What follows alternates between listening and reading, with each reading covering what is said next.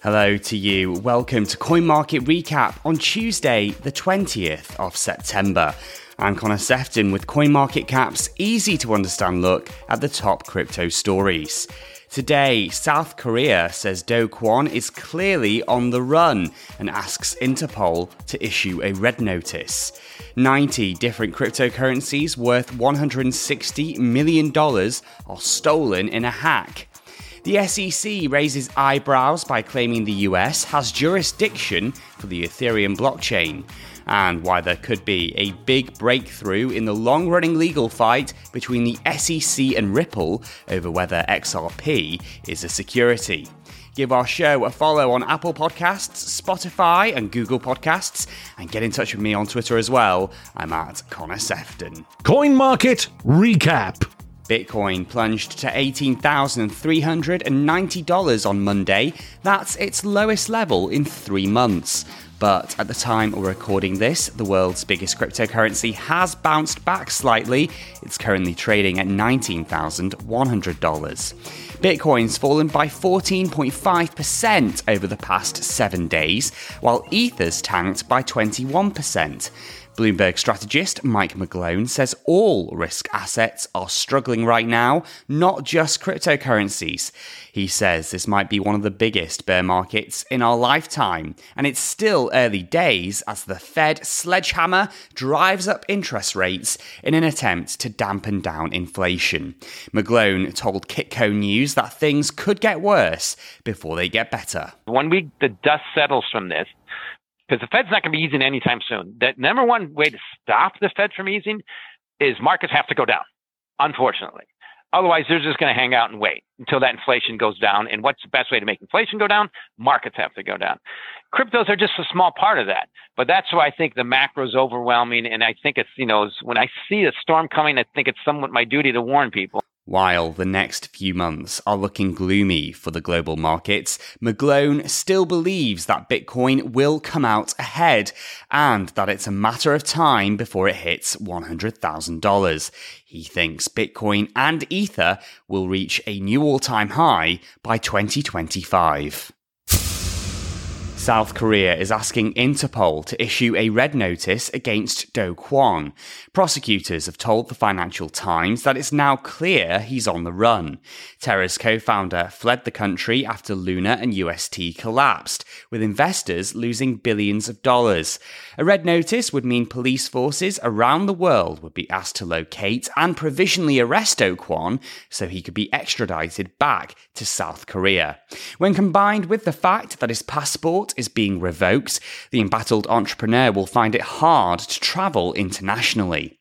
Kwon has been accused of financial fraud, and prosecutors in South Korea say he's failing to cooperate with their investigation. It was thought that he had fled to Singapore, but police there say he's not in the city state. Over the weekend, Do Kwon told his Twitter followers that his GPS coordinates are none of their business and said he was looking forward to clarifying the truth over the next few months. The crypto market maker Wintermute has been hacked with $160 million stolen from its DeFi operations. Over 90 different types of cryptocurrencies were taken.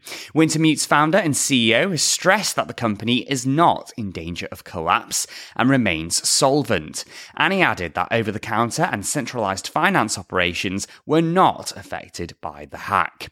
Wintermute is holding out hope that a white hat hacker was responsible, an attacker who isn't motivated by financial gain. But many of these high profile attacks end up being linked back to North Korea.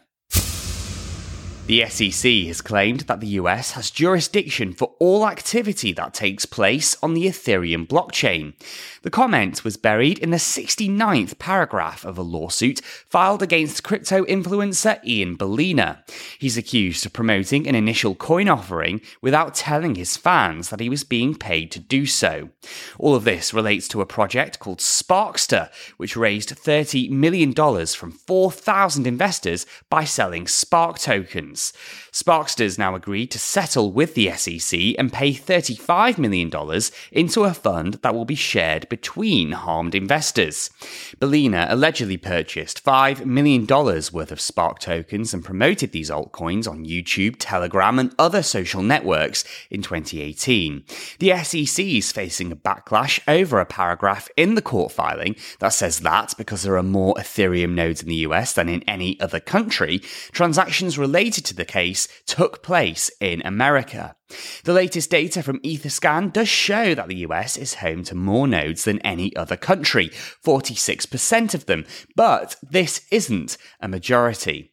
One crypto Twitter user described the SEC's argument as a supermassive black hole sized bad take, while another warned this sets a scary precedent. And there could soon be a breakthrough in the long running case between the SEC and Ripple. Back in December 2020, the SEC filed a lawsuit that alleged Ripple's sale of XRP violated US securities laws. Now, both the SEC and Ripple are demanding a summary judgment over whether XRP is a security. A win for Ripple could set a crucial precedent for other crypto businesses that have found themselves in a similar position position.